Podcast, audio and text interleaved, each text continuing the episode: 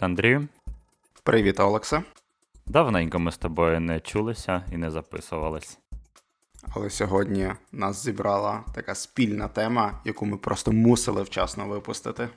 Звичайно, адже ж е, сьогодні ми записуємося якраз на католицьке Різдво, і за тиждень у нас новий рік, який дуже багато людей святкують, а потім Христос прийде вдруге.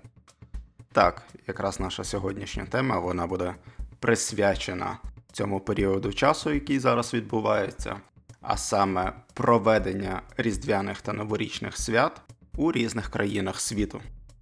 Давай перед тим, як стрибнемо в нашу тему, подякуємо слухачам і одне одному за цей сезон, за цей нас перший дебютний сезон.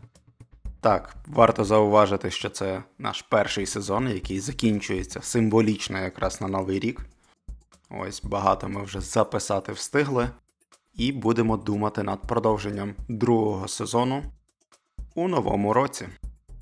Можливо, варто буде запросити гостей або попросити наших слухачів написати нам теми. Пишіть в наш інстаграм, ми читаємо всі повідомлення і щиро радіємо, коли бачимо не одне непрочитане. Так, і насправді я дуже вдячний тим людям, які взагалі висловлюють свою думку не лише з точки зору похвали, але й з точки зору якогось критицизму. Так, Тобто вони можуть дати якісь або поради, або погляд зі сторони на наш подкаст і на наш запис, як він відбувається. Дуже вдячні справді кожному нашому слухачу, який пише свій відгук. Так, і будемо так. старатися покращуватися разом з вами. Да, Дякую вам всім. Але, як то кажуть, в'йо до теми. В'йо. Отже, про Різдво, мабуть, е, розкажи про Різдво, яким чином його святкують от сьогодні, 25 грудня. Так, я буду більше прив'язуватися до саме європейських країн, оскільки ця тема нам трошки ближчою буде. Деякі європейські країни святкують Різдво 25 грудня, інші ж святкують Різдво 7 січня. З чим пов'язано взагалі така різниця у святкуванні, у датах. Вся причина насправді доволі банальною є. Різні країни використовують неоднакові календарі церковні в плані. Деякі використовують юліанський календар, ті, які використовують саме цей вид календаря, вони відзначають таке свято, як Різдво 25 грудня. Інші ж країни живуть за Григоріанським календарем. Це означає, що вони святкують Різдво 7 січня. Україна не є виключенням, і в нас Різдво все-таки в більшості, принаймні, святкується саме 7 січня. Це ж календарі від якогось е, папи католицького, так пішли? Ну, взагалі, Юліанський був придуманим Юлієм Цезарем, але потім Папа Римський. Боюсь помилитися, але здається, що 13-й він сказав, що йому календар не зовсім подобається, який вів Юлій Цезар, і вирішив вигадати свій. Ну насправді, можливо, це і правильно, тому що юліанський календар він не зовсім точний. Все-таки кожен рік наступає швидше, якщо не помиляюся, там на 12 хвилин. І за півтори тисячі років оця неточність юліанського календаря призвела до близько 10 днів різниці. Скоро нас чекає вигадання нового календаря. Швидше за все. Ой-ой, знову. Ну, взагалі, знаєш, мені здається, що оця кількість днів в році це суто вигадки людей, які хочуть продати нам календар. Можна було б зробити однакову кількість днів у кожному році. Кожен день тижня припадав би на певну дату щорічно. Угу, тобто, угу. якщо там 13 січня, допустимо, у 1973 році наступало у вівторок. Ні, давай 13, 13 на п'ятницю. 13 має бути п'ятниця. Ще краще. Якщо воно би припадало на п'ятницю, то щороку саме 13 січня припадало би на п'ятницю. Так що це заговор масонів, задумайтесь. Угу. Я бачив варіанти, коли розглядали зміни календаря і зробити всі місяці однакові. І є певні моделі, припущення, що таким чином можна перейти Але ніхто на це не погоджується, бо дійсно за цим стоїть величезна індустрія. Так, така сама, до речі, проблема існує і взагалі в системі числення, яка в нашому світі використовується, а саме десяткова. Так, насправді, згодом вчені дійшли до такої думки, що 12-кова система числення була би набагато вигіднішою для використання практичному у житті кожного громадянина. Чому так? Тому що у числа 12 було б більше дільників, ніж у числа 10. І було б набагато зручніше рахувати, оце, знаєш, 10 поділити на 3. Угу, угу, да, да, да. Така м, це в школах же ж використовують експерименти, роблять, мабуть, над дітьми. Як вони посміли, тварюки, оце от е, над дітьми робити експерименти і ввели 12-кову систему оцінювання. Ну, оцінювання це ще не так погано. Знаєш, тут мало проблем, які взагалі відрізняються від десяткової системи, там, чи то є. Я, я не знаю, як правильно навіть сказати, коли система числення з основою 5. От так ми перейшли від Нового року до складних питань в українській мові. Гаразд, я сподіваюся, що наші слухачі зможуть нам це підказати у коментарях. Так, так, напишіть нам, будь ласка, як правильно українською мовою говорити ті системи, які використовуються в шкільній освіті.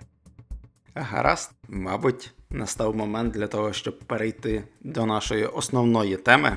Можливо, ти розпочнеш з якихось своїх знахідок щодо святкування Нового року у різних країнах. Так, насправді, новий рік, от ми трошки проговорили про юліанські і григоріанські календарі, але у світі використовуються інші календарі. Наприклад, в Азії досить популярний календар лунний, в Північній Кореї, в Китаї, в В'єтнамі, Монголії, Таїланді використовується саме цей лунний календар, який е, Таїланд я помилився. В Таїланді ні, а от в інших країнах дійсно використовується лунний календар, який е, святкує Різдво, ой, Різдво, чуєш Різдво в лунних календарях, який показує святкування Нового року пізніше і припадає на кінець е, січня, початок е, лютого місяця. Ну, взагалі-то, оцей китайський новий рік він так припадає, тому що він вважається, знаєш, святом весни.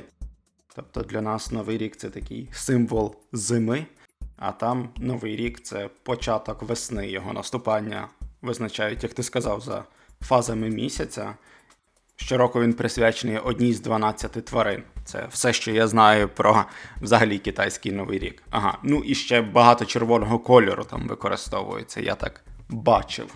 Так, так, і в Китаї китайський новий рік це тиждень вихідних, коли Китаї бум подорожей, і всі їдуть е, подивитися на щось, поїхати до рідних, до батьків. Цей тиждень найбільш завантажений для китайського внутрішнього транспорту. Приблизно як в Штатах на День подяки. І я вперше дізнався, до речі, при підготовці до нашого подкасту, в яких датах святкують різні країни світу. І от саме в Азії такий найбільший розкид по датах, тому що ти вже згадав там Таїланд, так, і там взагалі в Таїланді я читав, що святкують Новий рік у квітні. У М'янмі також святкують в квітні. Допустимо, читав про Індію. В Індії Новий рік святкують декілька разів.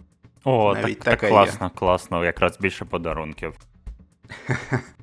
Ну і сьогодні ми поговоримо, звідки ця пішла традиція про подарунки на Новий рік. Але поки що перейдемо далі.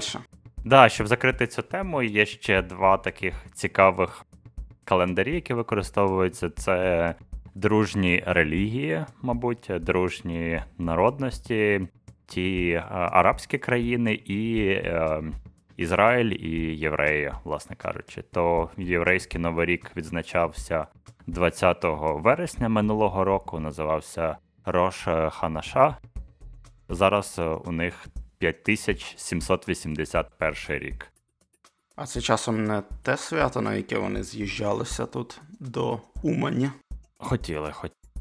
Так. Ну, щорічно це робили, але цього року не всі змогли відвідати нашу країну. Тим не менше, в Ізраїлі відсвяткується так, також е, Новий рік 31 грудня, 1 січня. Я думаю, що вони, вони просто люблять святкувати, насолоджуватися життям. Ти описав, знаєш, весь менталітет або всі стереотипи, які ми знаємо про Ізраїль щойно в одній фразі. Ой, Дай Боже їм здоров'я. Також про арабські або мусульманські країни, то там е, теж засунутий Новий рік. Вони живуть за своїм календарем і святкують. От в Ірані, наприклад, 20 або 21 березня святкуватимуть. Круто. А взагалі хотів запитати, з чим в тебе асоціюється Новий рік? Новий рік в мене асоціюється, мабуть, з петардами, з фейерверками, тим, що є декілька днів, коли можна відпочити від усього, якось так просто виключитися, підготувати подарунки, отримати подарунки. Мабуть, оце от, от для мене новий рік. А для тебе що?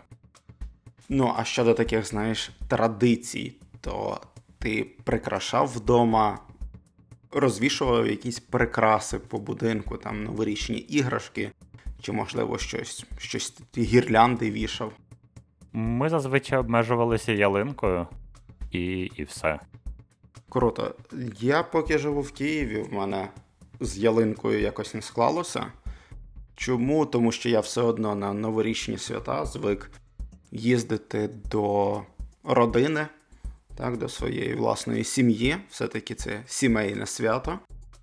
І тому в Києві в мене, знаєш, нема потреби взагалі цю ялинку наряджати, але щоб віддати якусь шану цьому святу і взагалі новорічним святам, я оздоблюю вікна та стіни у своїй квартирі гірляндами та новорічними іграшками. Такі, щоб створити собі передноворічний настрій для розгону. Угу, угу. І це стало якраз чудовою підводкою до того, що я хотів сказати, що традиція взагалі наряджати новорічну ялинку прийшла до нас з середньовічної Німеччини. Принаймні, з цією думкою погоджується більшість істориків. Тоді, правда, дерева не ставили в хаті, як в нас зараз робиться, а вибирали в лісі дерево і вішали на нього ганчірочки, мотузочки і якісь прості предмети. Навіщо це робилося? Ну, там так повелося, що для них це стало символом якогось благополуччя, достатку, любові. Так пішло звідти саме.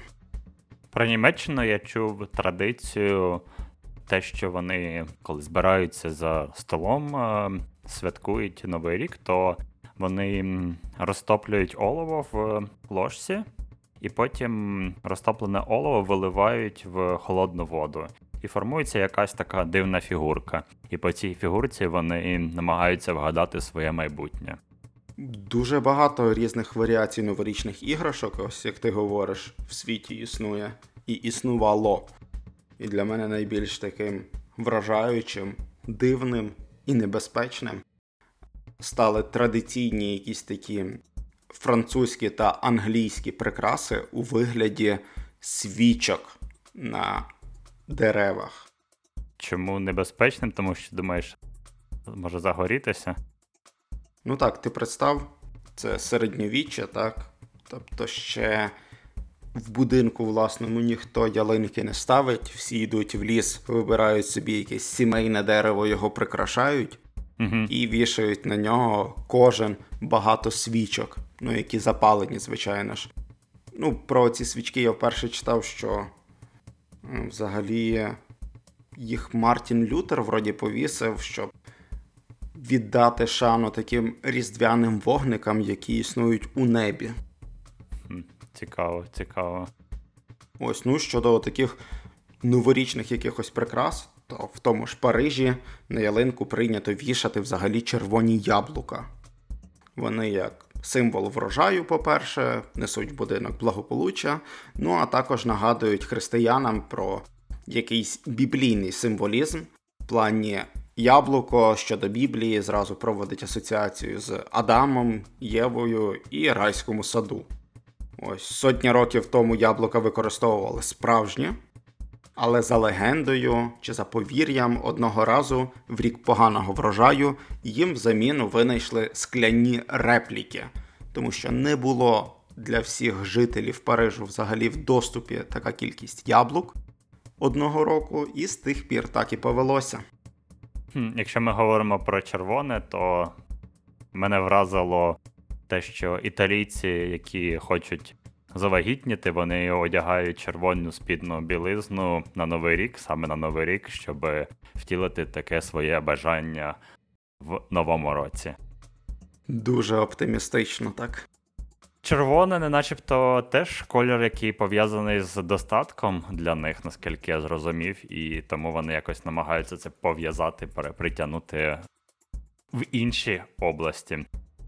Тут дуже легко заплутатися, знаєш, тому що в кожній країні, про яку я читав, зовсім зовсім по-різному сприймаються кольори, символи, вони різне означають. В одній країні вони можуть означати щось дуже хороше, а в іншій цього навпаки стараються уникати. Ну, дійсно, якщо говорити там про цифри, то в Китаї і у нас цифри по-різному сприймаються кількість ті самі квіточок, які даруються. Тут символізм, я думаю, залишимо на окремо, але давай про, про інші традиції. Так, ну ти почав про Китай. Я також читав, що в Китаї замість ялинок наряджають апельсинові і мандаринові дерева, тобто це дерева сонця вважаються. Прикраси для них дуже популярні з паперу, зацукрованих фруктів і квітів. Півонії, наприклад, з паперу такого вони будуть символізувати багатство, а нарциси згоду в родині. Також в Китаї на святкове дерево прийнято вішати написані від руки побажання. В нас це більше така традиція, що в печивку ми можемо отримувати якісь побажання, або ж у супермаркетах сільпо у чеках. Ось, а у них прийнято вішати такі побажання саме на святкове дерево. У нас же була ще якась традиція писати свої побажання на папері, спалювати їх і потім портити шампанське цим е, попілом. А я вперше про цю традицію дізнався саме в Києві. Тобто, поки я жив, знаєш, у західній частині України, то я про таке не те, що не знав, я навіть не чув ніколи, що воно існує. А в Києві тут деякі мої знайомі та друзі роблять таке. Для мене це дивно, я жодного разу так не робив. Не знаю, мені щось ця традиція не дуже подобається пити шампанське з попелом. Краще просто шампанським насолоджуватися, там вдова кліко, всяке таке. Так. Якщо вже говоримо про пити і їсти, то дуже цікава традиція з в іспаномовних країнах. Вони з'їдають 12 ем, виноградинок на Новий рік. Ця традиція почалася в кінці 19 століття, і кажуть, що ідея була в тому, щоб ті, хто вирощують виноград, вони змогли продавати напередодні Нового року свій старий врожай. Але потім традиція якось так прижилася, і багато в інтернеті пишуть, що саме от під час того, як годинник б'є 12 рік, ем, змінюється, ти повертаєш календар, то одразу їси ці 12 ягідок. Для мене, знаєш, трошки так незвичайно звучить ці 12 виноградинок у Іспанії. Я думав, що там ці виноградинки краще перетворять у вино, яке вип'ють під Новий рік. Так, а можливо, якийсь сорт винограду, і теж я читав, що ця традиція також популярна в Латинській Америці, де багато чого іспанського і іспаномовні країни.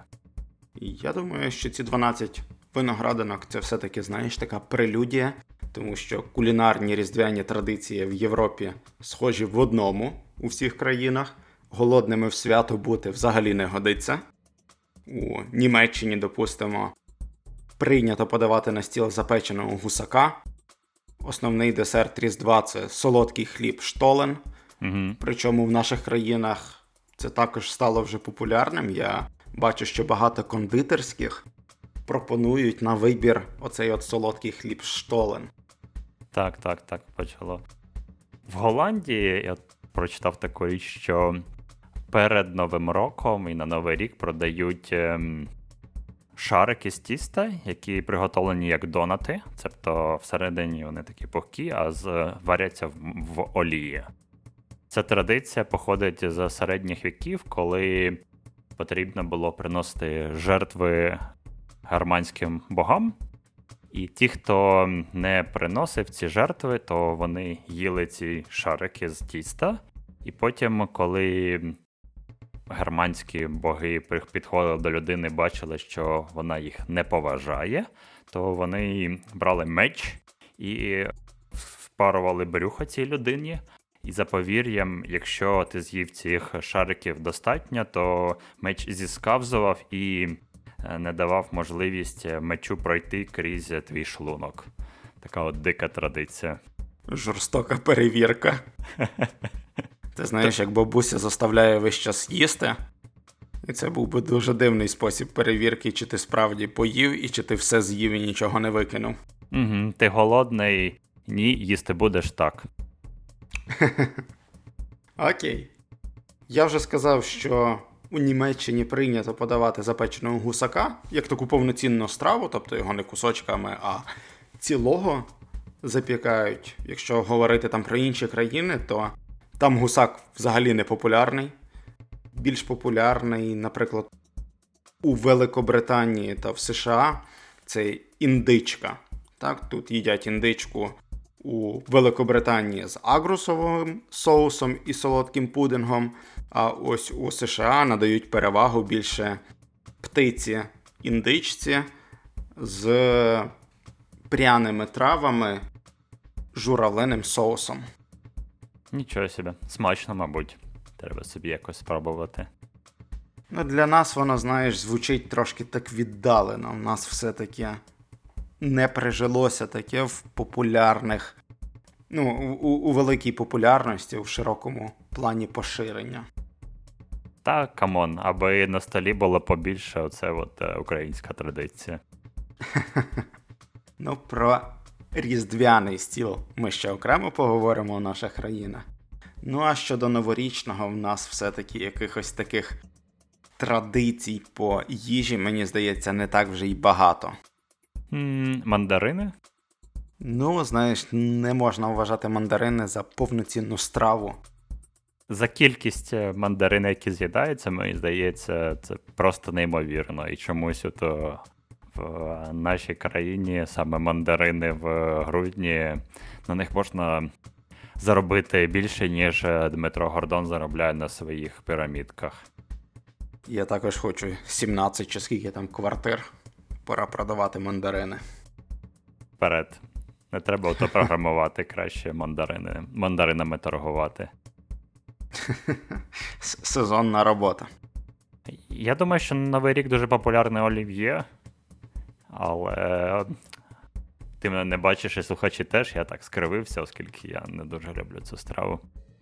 Ну, для мене це складно, знаєш, в цій ситуації щось сказати, тому що для мене олів'є на Новий рік це, мабуть, має залишитися пережитком минулого. Причому минулого не нашої країни.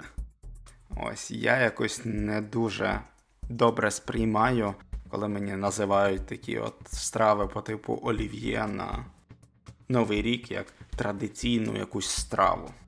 Ну, тим не менше, багато людей її вживають на Новий рік як традиційну, там бутерброди шпротами, олів'є.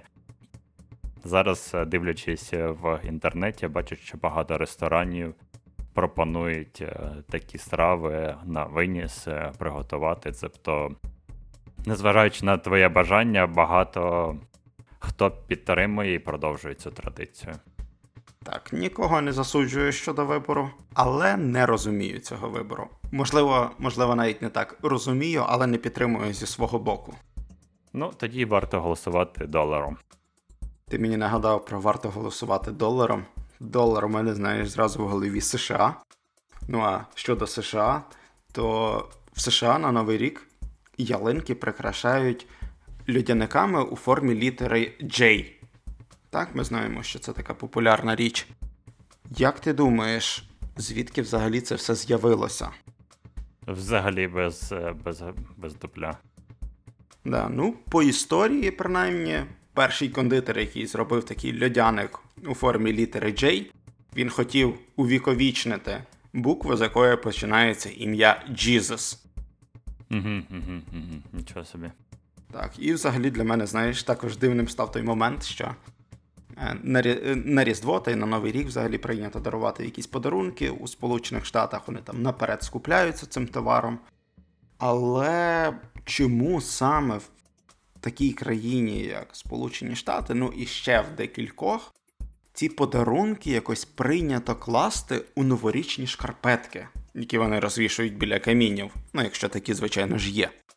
Бо каміну, начебто Санта Клаус е, проходить, пробирається, і щоб йому далеко не ходити, не смітити по помитому.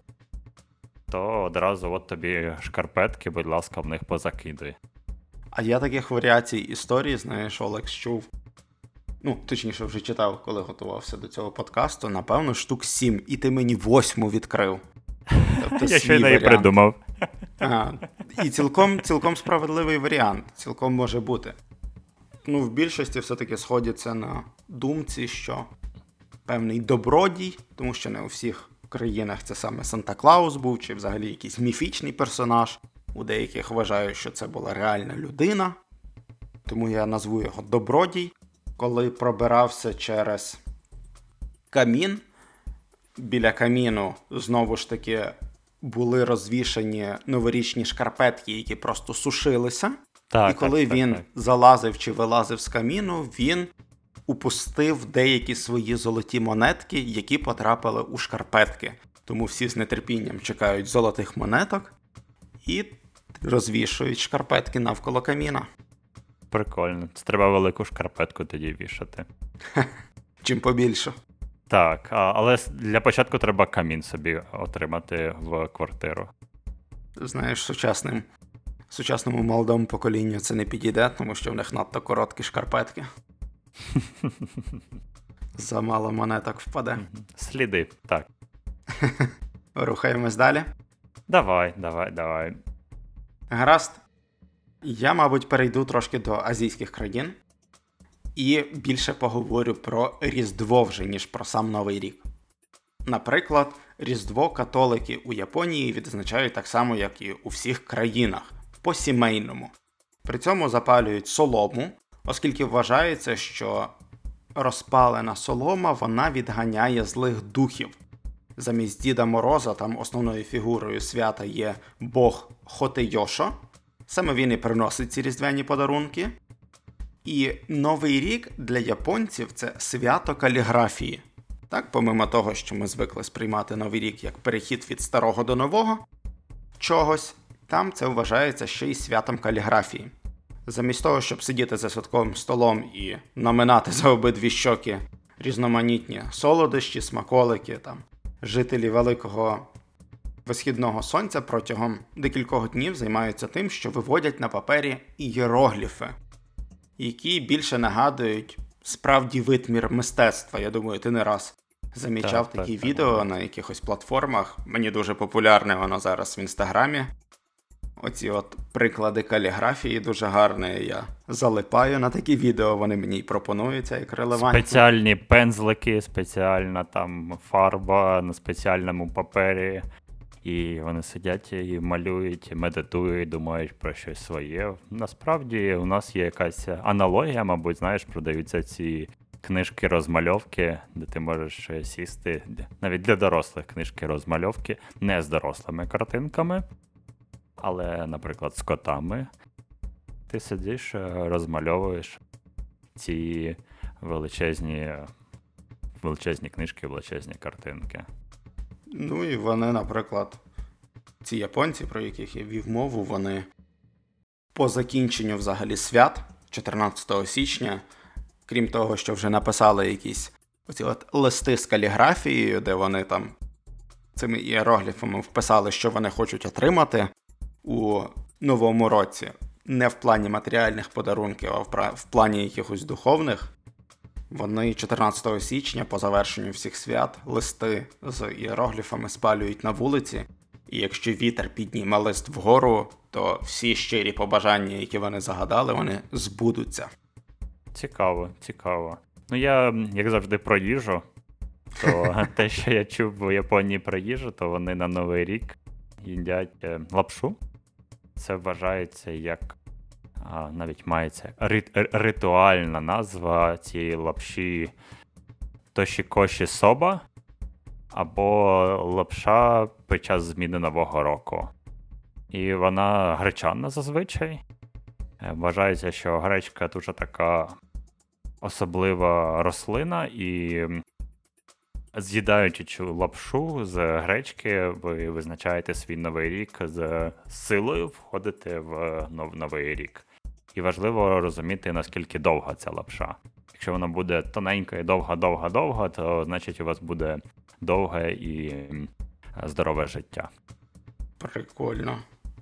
Знаєш, мені взагалі дуже подобається те, що наскільки би традиції у різних країнах світу взагалі не відрізнялися між собою, але все-таки всюди прийнято, ну, принаймні в більшості тій, про яку ми знаємо країн, прийнято, що це саме сімейне свято. Тобто, які би традиції різні не були, але це спільне проведення часу з своєю родиною.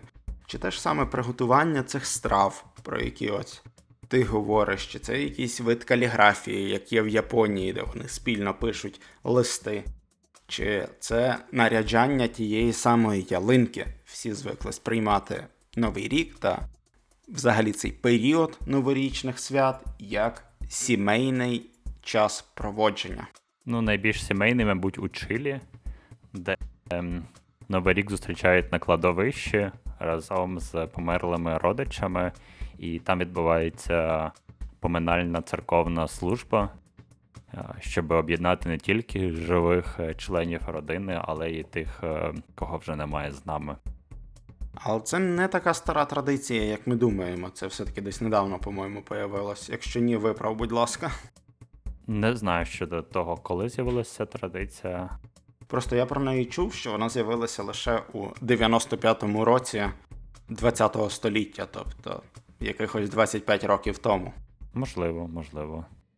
А взагалі, в Болгарії, наприклад, напередодні Нового року популярними стають кизилові палички.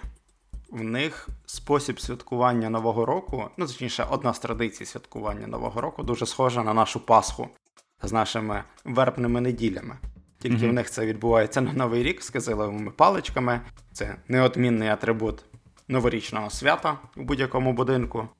1 січня діти підходять до своїх рідних та близьких, злегка б'ючи їх паличками та вітають зі святом. Прикольно, круто. А потім е, наступного дня обливальний понеділок, чи як?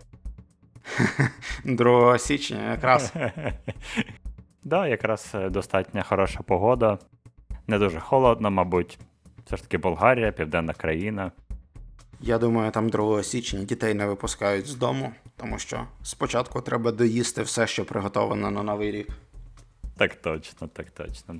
До Нового року всі кажуть, не трогайся на Новий рік, а після Нового року, навпаки, коли ти вже повністю ситий, намагаються в тебе запхати, тому що їж пошвидше, бо зіпсується. Точно, точно. Ну як же ж не можна їжу викидати, що вона. Окей. Гаразд, рухаємося далі. Так, які ще у нас є цікавинки. У мене є цікавинка щодо того, як в Англії відбувалося святкування цих новорічних свят до того, як у людей були розваги по типу телевізора, лептопів, інтернету, якихось дзвінків між собою і так далі. Там, до прикладу, у стародавній, ну не, не зовсім стародавній, але середньовічній Англії жила така гра, яка збереглася і до наших днів. Крім того, вона користується популярністю. Для гри необхідна широка, неглибока миска та багато сміливості. Ця гра називається Хватка дракона. У ємність у цю миску неглибоку кладуть 20 родзинок і заливають бренді. Компанія людей оточує миску, в кімнаті вимикають світло, і згодом відбувається підпалювання цього бренді. Завдання учасникам і головна суть гри по черзі витягати родзинки та їсти їх, тобто з, з горящого бренді. О. І свято вважається вдалим, якщо на наступний ранок людина просинається, а в неї на руках є пухирі, а рот та губи опечені. І це все ще робилося в ем, ємності дерев'яній, мабуть, так? Не сумніваюся, якщо справді так. І потім е, прокидалося на попелище зі спаленої хати. Ото відсвяткували ми з тобою, Микола. Можна вважати новий рік вдалим. Ну і потім всі гості, які зібралися, починають відбудовувати цю хату. Всі, хто був залучений до такого дійства, як спалювання бренді та діставання родзинок. І зразу можна по рукам побачити, хто приймав участь. Дуже зручно. Або деякі гості, знаєш, можуть згодом власнику цього згарища, яке колись було його житлом, відправляти йому різдвяні листівки, які з'явилися так само в Англії у 1843 році. До цього різдвяні листівки не були поміченим атрибутом Нового року. На них дуже рідко змальовували взагалі зиму чи свята. В основі сюжету були квіти, феї та прихід весни. Я думаю, що знаєш, воно зв'язано з тим, що все-таки в Європі раніше зими були суворішими, і у людей не було стільки благ для того, щоб якось проводити цю зиму так, як вони хочуть. Так, там, якщо ми говоримо про якісь опалення, освітлення, тобто день був коротшим, плюс знову ж таки з добиранням треба було вирішувати проблеми. Я думаю, що через це люди зиму так не дуже любили, і в них новий рік все-таки більше з весною асоціювався і з приходом тепла. Ну, думаєш, ем, відомий серіал Winter is Coming просто так був знятий і придуманий. Можливо, можливо, і не просто так. Всі ці білі ходоки і величезні замки, які треба було опалювати. Так, так. Але повертаючись до листівок, цікаво насправді, а ти відправляєш листівки на Новий рік на Різдво? Зараз вже ні. Раніше в мене така звичка, така традиція, вона справді існувала. Але я відправляв її, ну не зовсім відправляв, а більше вручав особисто людям, з якими я або найбільше спілкуюся, або маю найтепліші відносини. Щось я не отримав від тебе листівочки. Ну, насправді це тому, що бачиш зараз такий період, коли е, наша пошта не зовсім може справлятися з заданнями, тому що чекай, прийде тобі листівка. Ех, ну добренько, дякую. Так, і насправді я теж колись раніше відправляв листівки, і це було таким підготуватися, підписати, знайти якусь е, цікаву листівочку, не просто там листівку, на якій зображена е, гівка з вайберу, а скоріше щось цікавеньке. Пов'язано з Новим роком, у мене є ще одна особиста традиція. Я для деяких людей більш похилого віку робив е, календарі і відправляв їм на Новий рік е, календар на наступний рік. Чи то календар, який був куплений, причому я шукав щось таке цікавеньке або з картинами, або з е, малюнками. Є деякі митці, які в Україні такі цікаві роблять. Тобто не ширпотреб, а от саме такі цікаві картинки. Або я шукав в інтернеті картини з там фото- фотографії з квітами, і з них власноруч робив календар, потім роздруковував і відправляв поштою або відвозив, дарував. Я теж чекаю календарик цього року. Окей, окей. Я ще в тебе дуже хотів поцікавитися. Ми говоримо про різні країни світу, про Новий рік, про Різдво, про традиції. Про Новий рік ми вже в більшості проговорили, а от Різдво, з якими стравами в тебе асоціюється? Що в тебе в сім'ї готували на Різдво? Що ти пам'ятаєш з дитинства? Куття, насправді куття. Це те, що запам'яталося, і до сих пір готуємо. Інші страви дуже різні бувають. А от е, саме куття це те, що і бабуся готувала, і дома мама готувала. Відповідно, це те, от, да, дійсно, центральна страва Різдва, я би сказав. Угу. А вареники в тебе були, наприклад, на Різдво? Скоріше, скоріше ні. Скоріше ні. Тобто це вареники і так щодня їмо. Ну, взагалі, вареники вважаються однією з традиційних страв на, на Різдво. Так само, як і борщ, допустимо. Просто борщ у нас на Різдво він має бути все ще без м'яса і пісним. Угу. Так, тому що це такий останній день посту церковного. Ну, чому я взагалі завів мову про вареники, тому що я хотів розказати про традицію, яка існує принаймні в моїй околиці, в моєму місті. Я не знаю, чи вона поширена взагалі по Україні і по світу. Я якось цим не цікавився, просто спіймав себе на думці, коли готувався до подкасту і читав про ці страви, що в мене в сім'ї вареники готують не зовсім звичайними. В тому плані, що це більше є інтерактивом на Різдво. Угу, Тобто, угу. у нас вареники з картоплею, традиційні, так? Як пісна страва сприймається, але хазяйки кладуть всередину цих вареників монетки. Звичайно ж, монетки перед тим обробляються, очищуються, там замочуються в кип'ятку, тобто вони є цілком стерильними. Так, і кожна людина взагалі вона старається дуже добре жувати цей вареник, щоб не проковтнути випадково цю монетку. А це в кожному варенику є монетка, чи в якихось випадкових? Ці монетки вони є у випадкових взагалі варениках. І вважається, що хто знайшов монетку, то той буде щасливий весь наступний рік. Плюс до цього людина може спіймати не одну монетку, а декілька, тому що вони всі мають різний номінал. В кого більше взагалі получилося цих монеток, той буде взагалі найуспішнішим у цьому році. Ну, з моїм щастям, якби були вареники з е, вишнями, то я би спіймав всі кісточки для вишень. Мабуть, так. Ну, знаєш, ми вже звикли, що треба їсти акуратно ці вареники, тому стараємося так зубами дуже не мотрошити цей вареник, а спочатку все-таки дізнатися, чи є там монетка, чи ні. А у вас стоматологи є там в околиці? Є. І плюс до того, знаєш, не завжди вареник береться зразу до рота з загальної миски.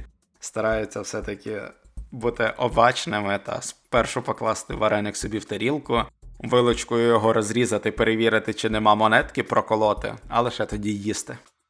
Ну да, але це, це треба його розпотрошити на тарілці, що не дуже приємно і втрачається в цей от ось смак, поєднання. В, в кожного, знаєш, свій рівень тривожності щодо того, що він може вкусити монетку. Вона все-таки так більше, знаєш, проглядається через вареник, ніж ні. Там точно вареник не такий, як в Азії, знаєш, де напівпрозоре тісто. Точно, точно. Прикольна, цікава традиція. Я про таку чув насправді, але не знаю, наскільки вона широко поширена. І мені здається, навіть чув, що вона поза територією України, от якісь такі блюда, які готуються напередодні свята, в них вкладаються певні речі, які потім символізують щастя, удачу, здоров'я, прибуток. Цікаво було би від наших слухачів дізнатися, які ж традиції існують такі незвичайні у них в сім'ї. Тому, якщо маєте чим поділитися, пишіть, будь ласка, нам на інстаграм сторіночці. Гаразд, мабуть, будемо переходити до завершення. Так. Ще раз подякуємо всім нашим слухачам за те, що терпіли нас цей перший експериментальний сезон. Дякую тобі, Андрію, за випуски, за компанію, за цікаві розмови. Так, також дуже хотілося б подякувати нашим слухачам, які підтримували нас взагалі, прослуховували наші найперші спроби, давали свої відгуки. Ми покращуємося разом з вами, як я це вже зазначав. Перший сезон підійшов до кінця. Сподіваюся з вами зустрітися у наступному році. Ну і дякую тобі, Олекс, за таку можливість запису спільного проекту Мені було дуже цікаво в цьому першому сезоні. Сподіваюся, що другий сезон вийде в нас набагато-набагато кращим. Хоча куди вже? я майже плачу. Хоча куди вже кращим, здавалось би, та? Ну, да, да, але завжди є місце для покращення. Плюсуюсь, плюсуюсь від цими словами. Добре, веселих свят. Так, гарних свят і тобі, і нашим слухачам. Всім па-па. Пока-пока.